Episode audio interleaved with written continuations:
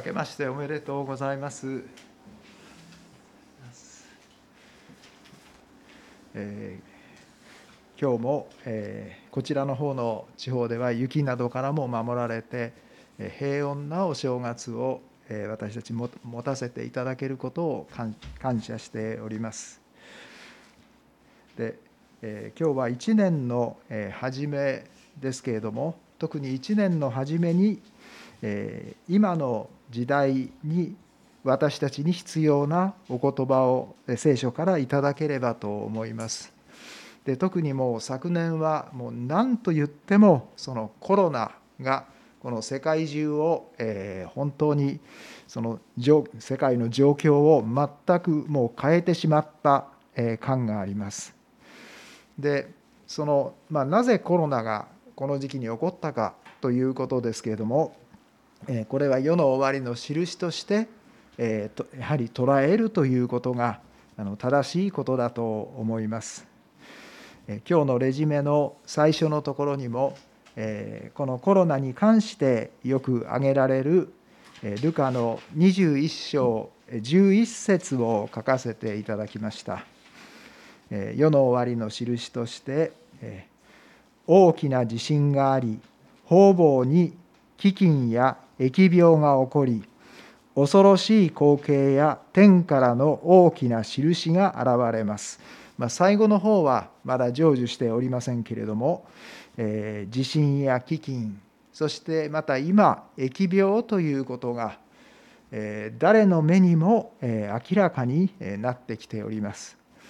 えー、週末の、えー、足取りがだんだんとえそちらのえ中心の方に向かっているということにやはりなるのだと思います。ではそういう時代に私たちはどういうことを心がけていったらよいのか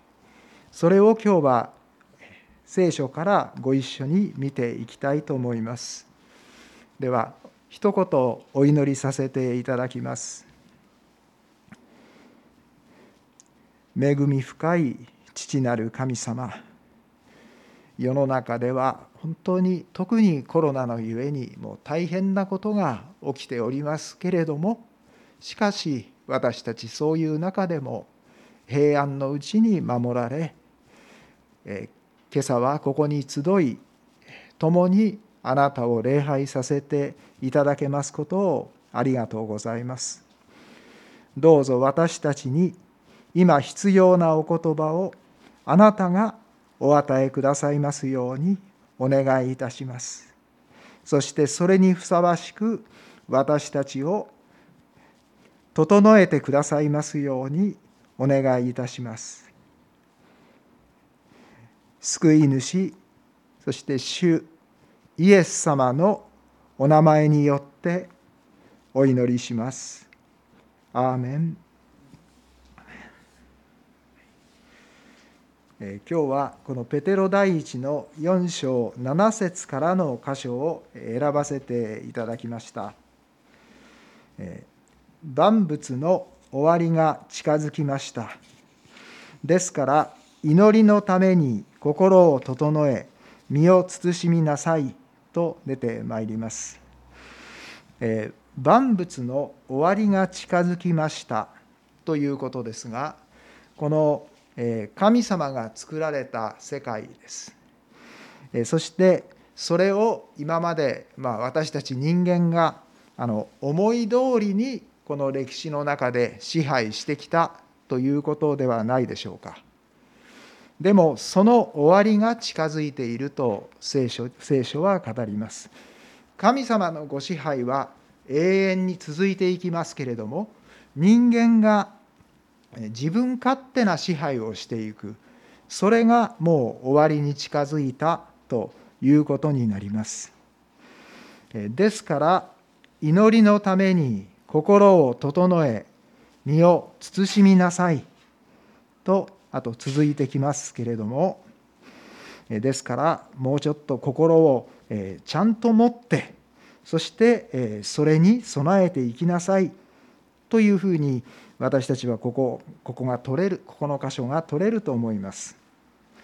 でもこのえ心を整えと例えばありますがではここの心を整えるためには私たちはどうしていったらいいんでしょうか、はい、心をちゃんと落ち着けるようにしなさい。ということで、えいいんでしょうか。心を整えという言葉ですがこれはまあ心が正常になるという当然そういう意味があります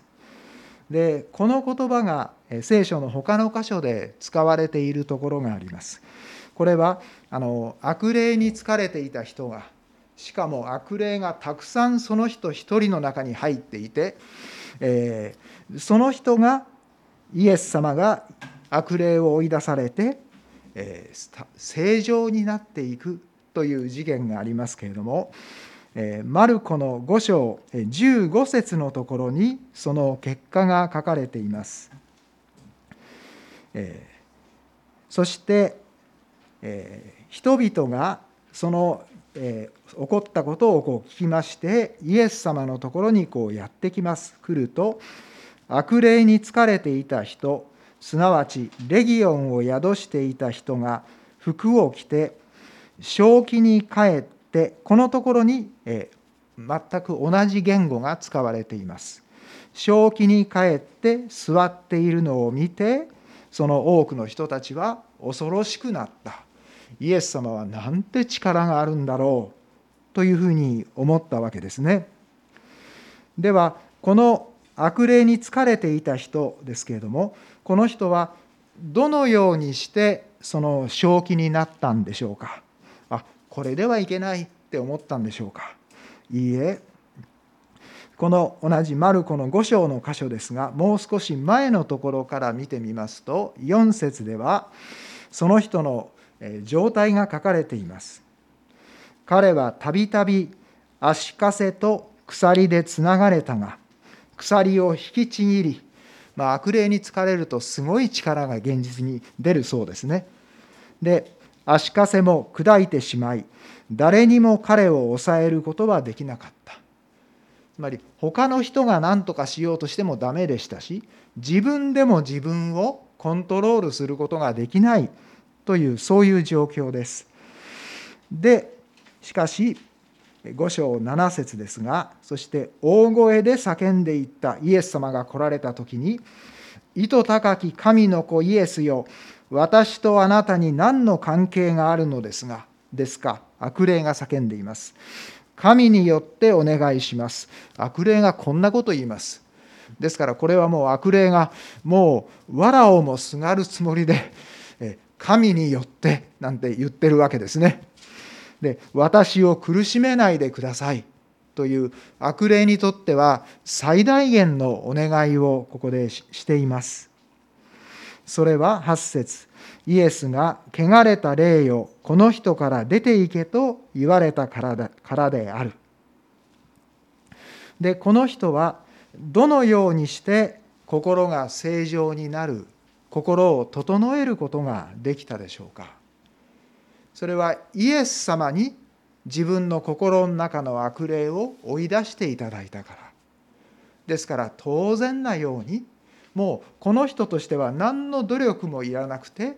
心が正常になったということですね。で私たちも自分の心が本当に整えられるためにはイエス様の同じ力を必要としているんではないでしょうか。そして心を整え先ほどですね身を慎みなさいというふうにありましたけれども身を慎むという方もちょっと見てみましょう。これは、え落ち着くとか、あるいはシラフ、つまり酔わないでという、そういう意味がある言葉です。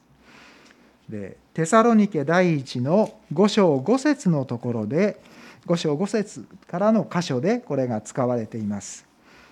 えあなた方は皆光の子供、昼の子供なのです。私たちは夜のもの闇のものではありません。ですから他の人たちのように眠っていないで目を覚まし身を慎んでここに出てきます。身を慎んでいましょう。眠る者は夜眠り酔う者は夜酔うのですということです。まあ落ち着きなさい。ちゃんとしなさい。ということでこうなれるんでしょうか。このテサロニケの箇所ではそうじゃない。そういうことでは無理だと語っていることになります。でこの、えー、7節ですが「眠る者は夜眠り酔う者は夜酔うのです」とありますが夜は、えー、その自分のだらしなさ弱さに負けてついこうお酒を飲んでしまうという姿がここにあります。でもテサロニケ第一5章5節から見ますとあなた方はクリスチャンは光の子供昼の子供とありますこれはつまり神様の光がいつも明るく私たちの中に差し込んでいるそういうものですよと書かれてますですから神様の光が差し込まないとつい自分勝手なことが出てしまってまあ、だらしないいい加減な方に自分自身が行ってしまう。でも神様の光が私たちの心の中を照らしてくださればそんな私たちでもしっかりと神様を見つめて歩むことができる。そういういわば、えー、ごく単純なこと。神様の光が差し込んだ時に私たちがガラッと変えていただける。そのことがここにも書かれています。神様の光がいつでも差し込んでいるということはいつも神様お願いします。私を支えてください。私が本当になすべきことをちゃんとできるように私をいつも強めてください。一緒にいてください。そして私の心の中をいつも照らしてくださいそんなふうにお願いしていけば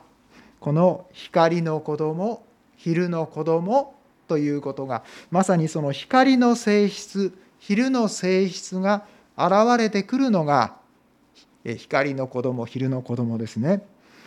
ですから、え自分の嫌なところを何とか自分で抑えてそしてやるべきことができるようにということではなく神様どうぞ助けてください。あなたのご性質によって歩ませてください。そんなふうに歩んでいくことでここにある身を慎むということができることになります。今日のペテロ第一4章の7節ですかですけれどもですから祈りのために心を整え身を慎みなさいというふうにあります。心を整える身を慎む。両方とも神様に神様の力が私たちに働いてくることでそれが可能になるというふうにありますので祈りのためにいや祈りのためにもっと祈りなさいと言われてもなかなか私は祈れないんですなんて私たちそんな自分の問題を抱えてたりするかと思います。でも神様私祈れないんです。祈りが楽しくないんです。でもこのままでいいとは思いませんからもっと祈れるものにしてください。どうぞこの情けない私をあなたがどうぞご自身の素晴らしいその性質を与えてくださって私を変えてください。まず私たちはこの祈るというこのことのためにも神様の大きな助けをいただいてそしてそのことをさせていただく。これがここで言われている、えー、秘訣ではないでしょうか。そうしますと私たちは自分の例えば祈れないそして自分は、え、ついこう怒りっぽいとかですねいろんなことがこうあったり、ま、するでしょうけれどもでもそれをなんとか直してから神様あなたの見舞いに出ます。ではなくて先ほどのあのレギオンに疲れた人のようにいや問題のあるままでイエス様のところに行く。イエス様私はこんなものです。その私をどうぞ変えてください。ということでもそのままで問題があるままでイエス様の前に神様の前に出ていくようにと、えここでは私たちを導いてくれていることになります。そしてこの、え今日は最初にこの世の終わりの印にあたるようなお言葉を、え書かせていただきましたけれども先ほどのルカ21章の11節の箇所ですが世の終わりには大きな地震飢饉疫病それから恐ろしい光景天からの大きな印まあ凄まじいことが起こってくることになります。で世の終わりには神様が思い切ったことをされると聖書は私たちに告げてくれています。つまり今までは人間が自分の思い通りにこの地上を支配していたわけですけれどももう人間には任せておけないですから私が支配するそしてそれは今までま好きなようにしてきた人間にとっては困ることになるわけですけれどもそれをあえてそういうことを神様がされるということですね。で神様がその人間にとって困ることをされるそういう例が聖書の中にはいっぱいあります。でその一つとして、えー、旧約聖書に出てきますあのバビロン捕囚を挙げることもできるかと思います。えー、紀元前605年にバビロニアに攻められてそしてユダの多くの人々がバビロンへ連れて行かれてしまいました。でも約束通り、まあ、70年すると帰ってきたわけですけれどもバビロン捕囚になった理由というのは、え、はっきりとこれは書かれていました。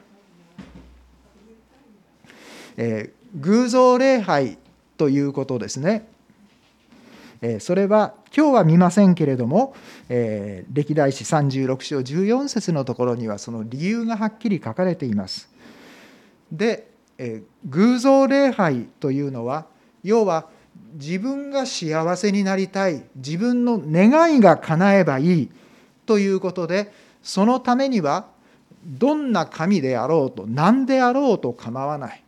一番大事なことは自分がうまくいくことだ。幸せになることだ。ということで何でもかんでも拝んでいく。これがこの大きな、大きなこの裁きバビロン捕囚を招いた原因ですね。そういう人たちにとって自分の幸せこそが大事なものであってで神様というのはそのための手段でしかない、まあ、そのために何かいいことしてくれるんだったら拝みましょう。そうでなかったらダメ。ということになってしまいます。でそのバビロン捕囚が始まった時ですけれども歴代史第2の36章21節のお言葉がその時点で語られています。これはエレミアによって告げられた主の言葉が成就してこの地が安息を取り戻すためであった。その後輩の全期間が70年を満たすまでこの地は安息を得たと書かれています。バビロン捕囚がその始まる時にエレミアに神様のお言葉が与えられまして捕囚の期間は70年ですと神様はおっしゃいました。で70年経つと約束通りに神様はその人々を返してくださいました。でもその期間この地が安息を取り戻すためであったというふうに書かれています。このイスラエルの土地ですね。そこに神様が住まわせてくださった人々、イスラエル人、ユダヤ人、その人たちが結局自分たちがうまくいったらいいというそういう生活をしてました。ですからその土地からしますとこの土地に住んでる人たちは自分勝手で嫌な人たちだなとその土地が思ってることになります。でその人たちが他へ捕らえられていきましたのでその土地の方もああよかったこれで私たちも楽になった、えー、いい状態になったというふうにこの土地が喜んでいるという姿がここにあります。この地が安息を取り戻すためであった。で70年を満たすためこの地は、えー、安息を得たというふうに書かれています。上に住んでる人間は自分がうまくいったらいい幸せになって繁栄していったらいいということでいろんなことをするわけですけれどもそれは誠の神様を本当に無視したことを勝手にしているわけです。私たち今も同じことがこの地上で起こってるんではないでしょうか。人間が自分勝手なことを続けていきますと神様は人間がしたいようにはできなくなる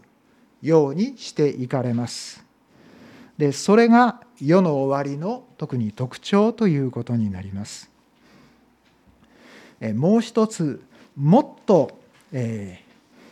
ー、人間の歴史にとって前のところですが人間の働く労働とか生活にその苦しみが入ってくるように神様がされたということがあります。これはもう創世紀の3章17節のところに書かれています。ですから人間が罪を犯しましてもすぐのところです。また人に言われた。あなたが妻の声に聞き従い、食べてはならないと私が命じておいた木から食べたので、えー、つまり神様の教えよりも私が正しいと思ったようにやります。とそっちを選んでしまいました。それなので大地はあなたのゆえに呪われる。あなたは一生の間苦しんでそこから職を得ることになる。とあります。ですからここでは、えー、人間が罪を犯してから働くということに苦しみが伴うようになりました。生活もそうですね。そして、え次の18節ですが大地はあなたに対して茨とアザミを生えさせあなたは野の草を食べると神様はおっしゃいました、え私が小さい時にあの友達とこう野原で遊んでましてその時にまあ茨だったでしょうか。なんかにこうギュッと引っかかれてですねちょっと血が出たりしたことがありました。その時になんとなく思いました。なんか神様が全てのものを作ったとか私クリスチャンではなかったんですけどなんかそんなふうに言われてる。そうするとこんな人間にとって嫌なものを神様が作られた。とするとじゃあ神様は愛ではないのかな？なんてふっとそんなことを思ったことがありました。でも逆に愛の神様だったらなぜこういうものを作られたんだろうなということがこう一つの疑問としてありました。でも今はその疑問の理由が聖書を読んではっきり、えー、分かっています。それは、えー、人間が罪を犯しました。その人間が地上でああもうハッピーハッピー祝福されて全てがうまいこと言ってというふうにならないように自然の環境を神様は少し人間の罪に合わせてそれをま調整されたということになります。ですからこの18節のところでも、え、あなたに対して茨とアザミを生えさせというふうに書かれています。単に茨とアザミを生えさせられましたではなくてそれはあなたのためなんだというふうに書かれています。それはあなたにとってそれが痛みを覚えるようになる。でこの世界というのは何かおかしいなということをあなたがそれを感じるため分かるために茨とアザミをこう嫌なものをあえて生えさせたんだと神様は語っておられることになります。あなたに対してあなたがそのことで痛みを覚えるためとここではっきりと書かれています。創世紀3章の続いて19節ですがあなたは顔に汗を流して糧を得ついにはその大地に帰るこの労働というものはそこにいろんな人の悪なども入ってきますから仕事をしていくということはいろんなその悪とか間違いとか犯罪とかそれを何とか防止しながらそれしていかなければいけない。大変骨の折れることでもあるわけですね。でそして一生涯とにかく働いて、えー、ついにはその大地に帰る。土に帰りますね。あなたはそこから取られたのだから。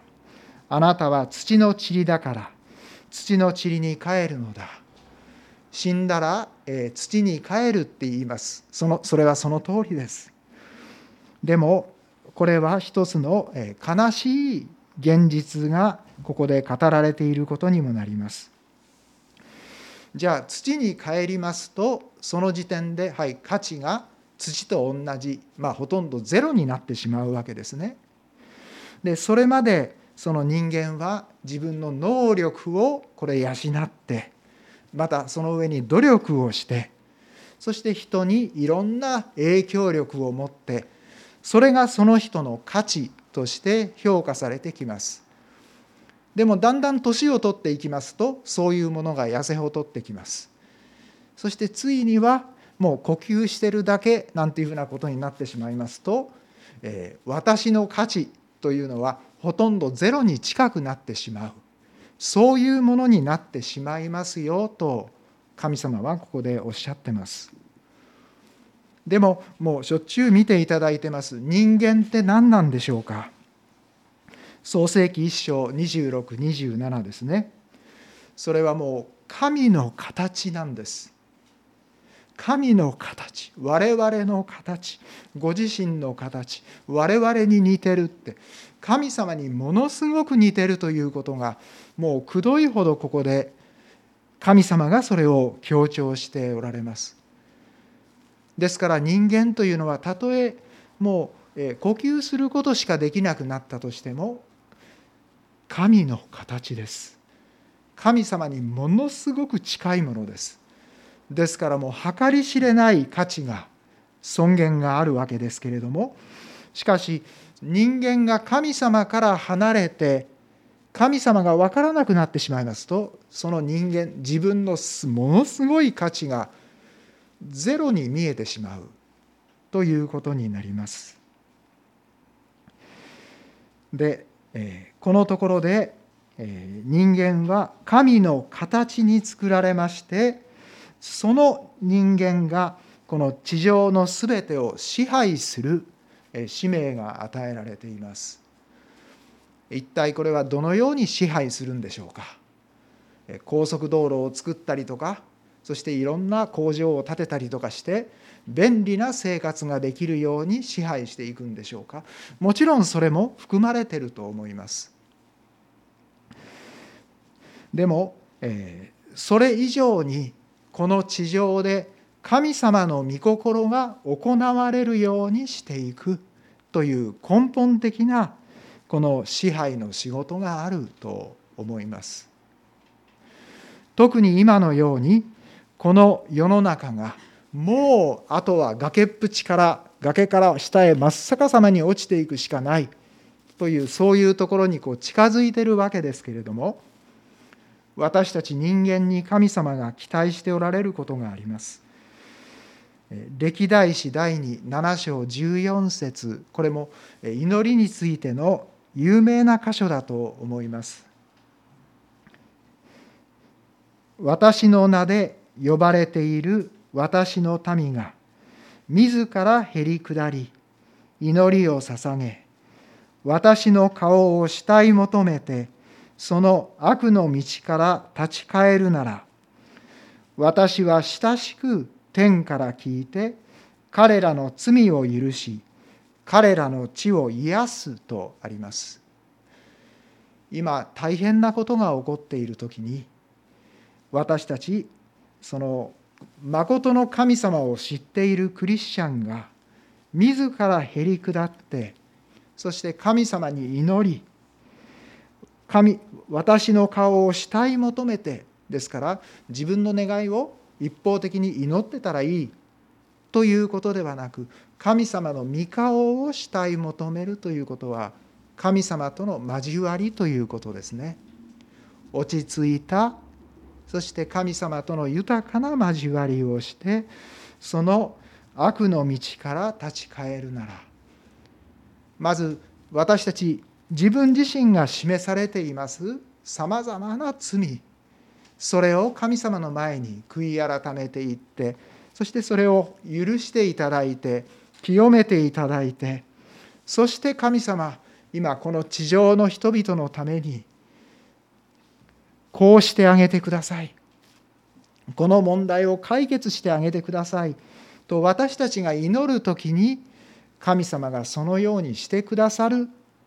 ということがここで、えー、はっきりと書かれています。それがこの地上を支配していく私たちクリスチャンの働き神様を知っている者の働きの一番中心ということになってくるのではないでしょうか。今7節のところを、えー、ペテロ第14章7節のところを見ていただきましたけれどもそしてでは実際にどうしていったらよいかということで8節から後のところが書かれています。何よりもまず互いに熱心に愛し合いなさい。愛は多くの罪を覆うからですとあります。ここでは、えー、つまり、えー、罪あるものあの人嫌なところのあるあの人を例えば愛する自分にも同じものがあるわけですけどね。その人の問題のあるままでその人を愛していくということになります。互いに熱心に愛し合いなさいということですけれどもえー、ここでは、まあ、そうありますから私たちもっと愛し合うように努力しましょう、えー、あなたの努力が足りないんです。ということがこの箇所が言っている、メッセージでしょうか。いいえ私たちがもうちょっと頑張ればという、そういうことではないはずです。本当に私たちが人を愛することができるように先ほどのレギオンに疲れた人はどうしたでしょうか。レギオンに対抗して良いことができるように頑張ったでしょうか？いえもうそれそれは無理でした。イエス様追い出して私の中についている霊を追い出してください、まあ、その人はそう言わなかったでしょうけれどもイエス様のところに来たというのはそういうことですね。イエス様お願いします。ただそれだけだったと思います。そしてイエス様の力でその人が変わっていきました。そうしますと私たちもあの人ちょっと愛したくないんです。嫌なんです。だってああなったのはあの人の責任でしょ？なんで私がそれに関わらなきゃいけないんですか？私たちそんな思いになることもないでしょうか？まあ、その人の責任それが重大だとしてもその人もイエス様に来ていただかないとその人の問題を解決することができません。私たちも同じです。イエス様あの方のためにそして私のために私があの方を本当に愛することができるようにどうぞしてください。というふうに私たちイエス様のところに来ないと互いに熱心に愛し合うことなんかできませんね。でそれによって多くの罪が覆われていくということですけれどもイエス様が私たちの罪の解決をしてくださるお方です。9節に行きますと「不平を言わないで互いにもてなし合いなさいとありますこのもてなし合うという言葉ですけれどもこれは、え、外の人を愛するというそういう意味の言葉です。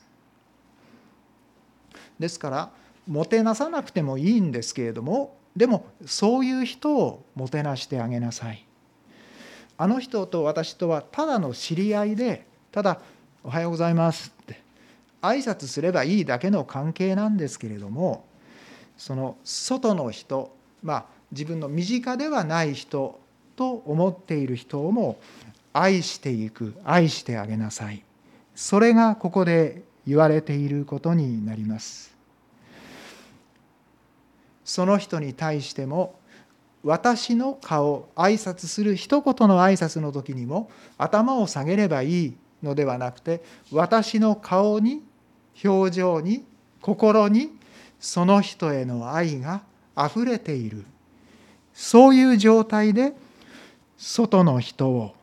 愛してあげなさいというそんなふうにここでは語られています。不平を言わないでとありますのでなぜそこまでしなきゃいけないの？ではなくてその愛が自分自身の中にあふれているようにそうしますとその外の人を愛するこれがもてなし合いなさいという言葉の元の意味ですけれども外の人を愛するということが簡単なことになってきます自然にできることになってきますそういうことがここで言われてるんではないでしょうか。実節ではそれぞれが賜物を受けているのですから神のさまざまな恵みの良い管理者としてその賜物を用いて互いに使い合いなさいとあります。賜物というのはこれはプレゼントという意味ですから神様からいただいたものです。で恵みも神様から無条件でいただいたものです。でそれをいただいた理由はそれによって他の人々に私たちが仕えさせていただくためです。ですから神様からいいているその愛あるいは能力そして技術そういうものを用いて使い合いなさいですね。11節ではそれがさらに具体的に書かれています。語るのであれば神の言葉にふさわしく語りとあります。神様からのお言葉を神様からのお言葉として語りなさい。神の言葉が私たちにどう語っているのか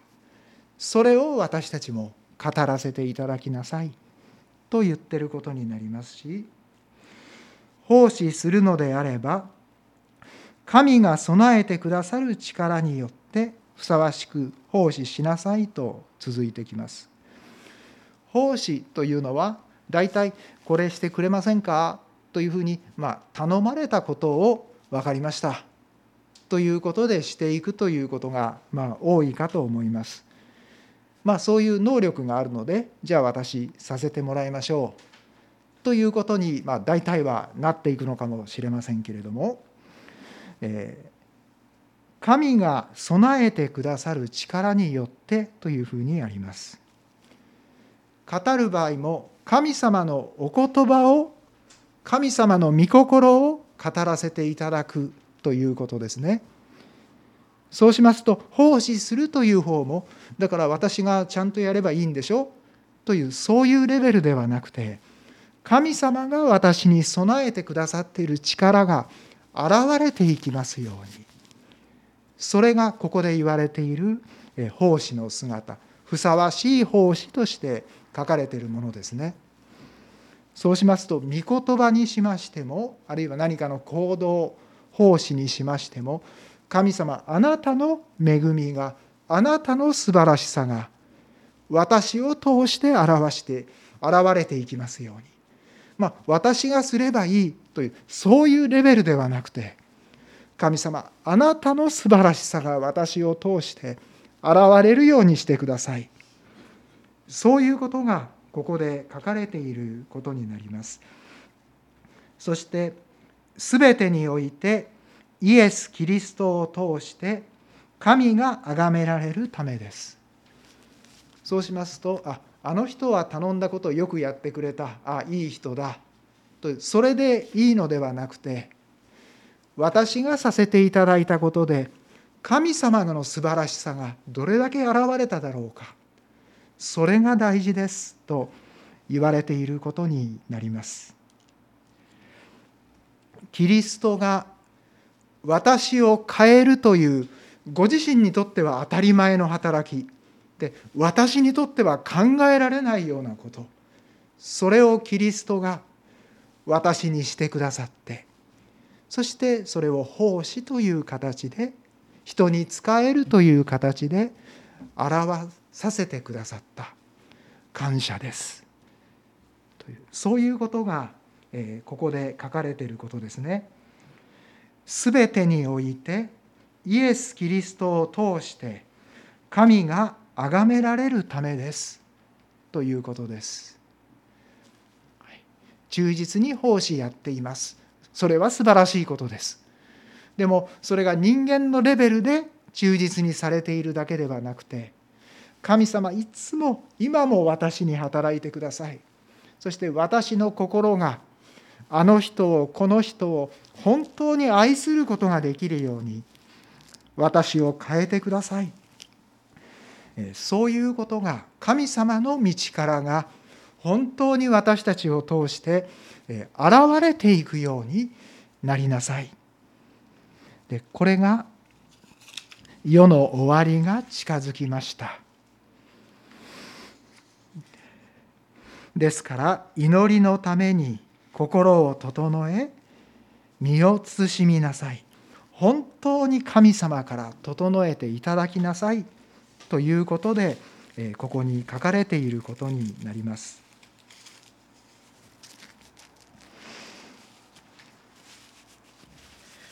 この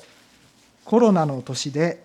世界中で本当に大変なことがありました。その中の、えー、一つの、えー、お証をこの EHC という団体がありますけれども、え、これはあの EHC は Every Home for Christ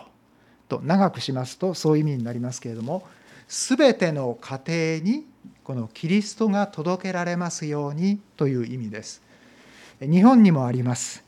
これは全国家庭文書伝道協会というふうに言われています。つまりこのトラクトもそうですけれども日本の EHC が作られたものになっています。世界中にこの EHC の団体が189カ国にありましてそしてアメリカにその本部があります。実はこのコロナ危機になりましてから、え今年のもう2月の時点で、えこの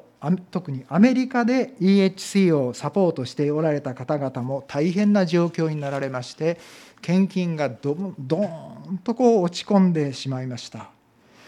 えこのままですと、えスタッフの60%をこの解雇しなきゃいけない。というような状態になりました。そしてアメリカの本部から世界のいろんな貧しいところに貧しい EHC に援助しているその支援も減らしていかなければならない。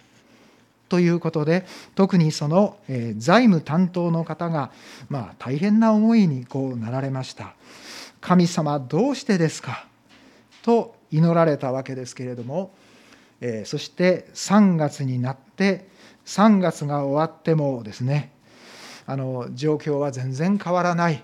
ということでこれこれではもう60%どころではない。もっと削減しなければいけない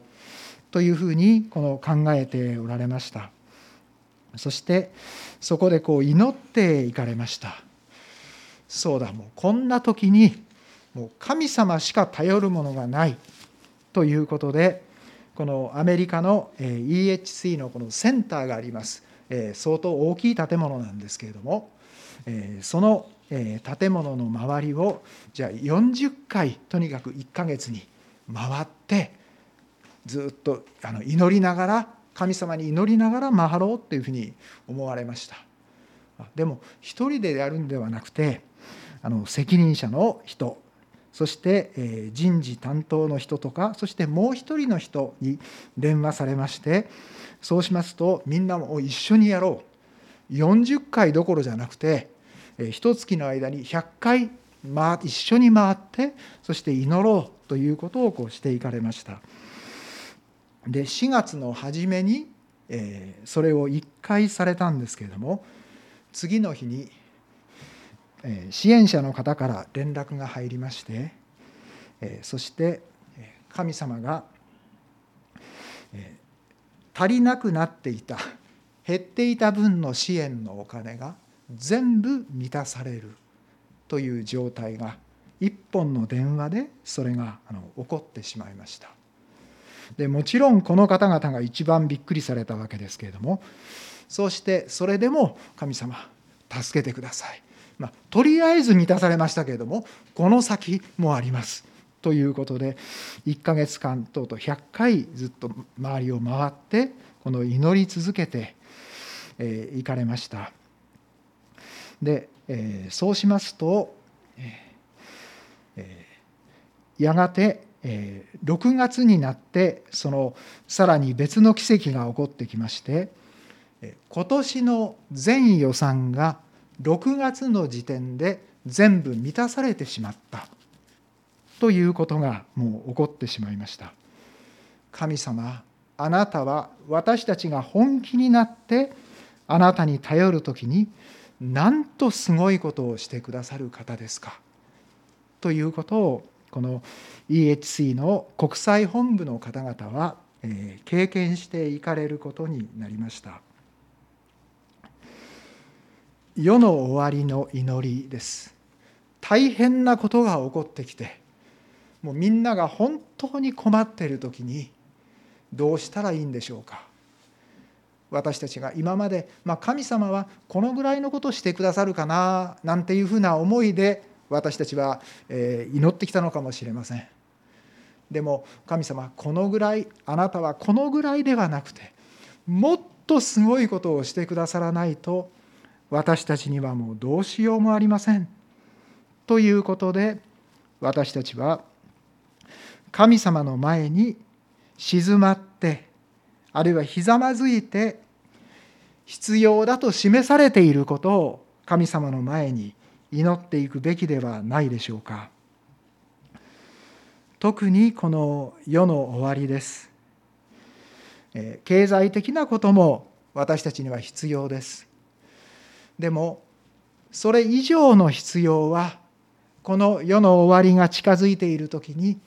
私たちの周りの方にキリストをお伝えしていくということではないでしょうかでも私たちもそのことをしないつもりはありませんけれどもでもまあまあしたいと思ってますけれどもということで日常を過ごしていることが多いんではないでしょうか。でも神様が私たちを本当に用いてくださって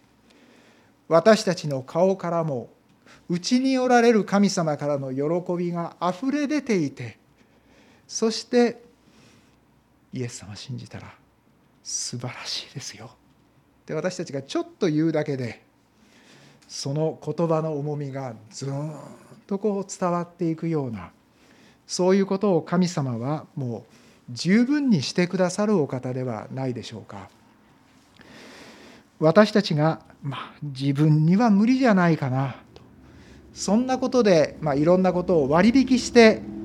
生活してきた面がかなりあるんじゃないでしょうか。でもそういう時に神様あなたしか頼るものがありません。あなたが本当にどんなにすごいお方であるのか。あなたご自身を私たちを通してそのまま表してください。ということで私たちは神様に本当にすがっていかなければならない。また神様がそれを本当に求めておられる時ではないでしょうか。また先ほども申しましたがその祈りということにおいても私たち自信のないものだと思います。そういう私をどうぞもっと祈るものへと導いてください。この私を変えてください。自分では変えられないんです。そのように神様のものすごいお働きにそしてご人格に私たちが変えられていくように遠慮なく求めていきたいと思います。お祈りいたしましょう。父なる神様特に私たちクリスチャンは世の終わりが今来ているあるいは来つつあるということをはっきり感じています。それならばなおのこと私たちが自分のためにそしてそれを知らないこの周りの多くの方々のために心から祈っていくものへとどうぞ変えてくださいあなたが変えてくださらないとこの自分自身がどうにもなりませんでもあなたはそのご自身の素晴らしいお姿をご人格をそして力を私たちにいつも表したいと思っていてくださる方です。どうぞ神様そのあなたに私たちが心から求めていくことができますようにどうぞ導いてください。イエス様によってお祈りします。アーメン